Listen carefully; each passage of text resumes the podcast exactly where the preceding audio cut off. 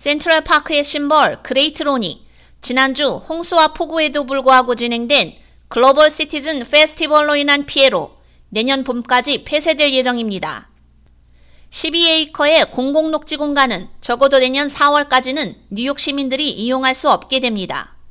센트럴 파크 관리소는 잔디 재파종이 필요한 피해 정도를 파악하고 잔디밭의 즉각적인 폐쇄를 추진했습니다.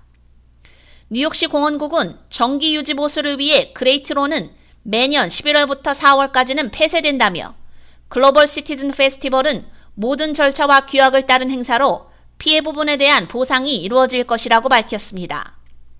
이에 대해 시의원 게일 브로어는 에릭 아담스 뉴욕시장에게 센트럴파크에서의 글로벌 시티즌 페스티벌 개최를 중단할 것을 요청했습니다.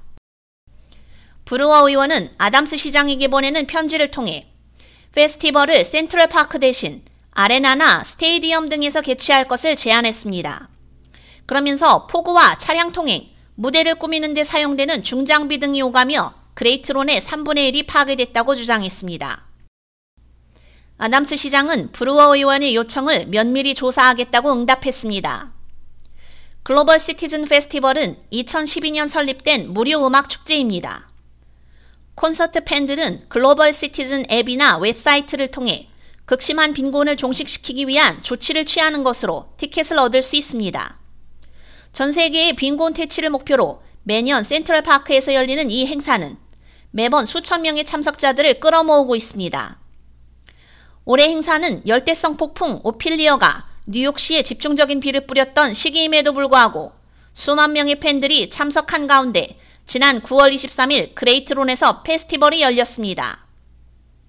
이에 대해 글로벌 시티즌 페스티벌 대변인은 공원 사용을 위해 매년 시에 지불하는 수수료 이외에도 글로벌 시티즌은 센트럴파크 관리소와 협력해 피해 비용을 평가하고 충당하기 위해 최선을 다하고 있다고 밝혔습니다.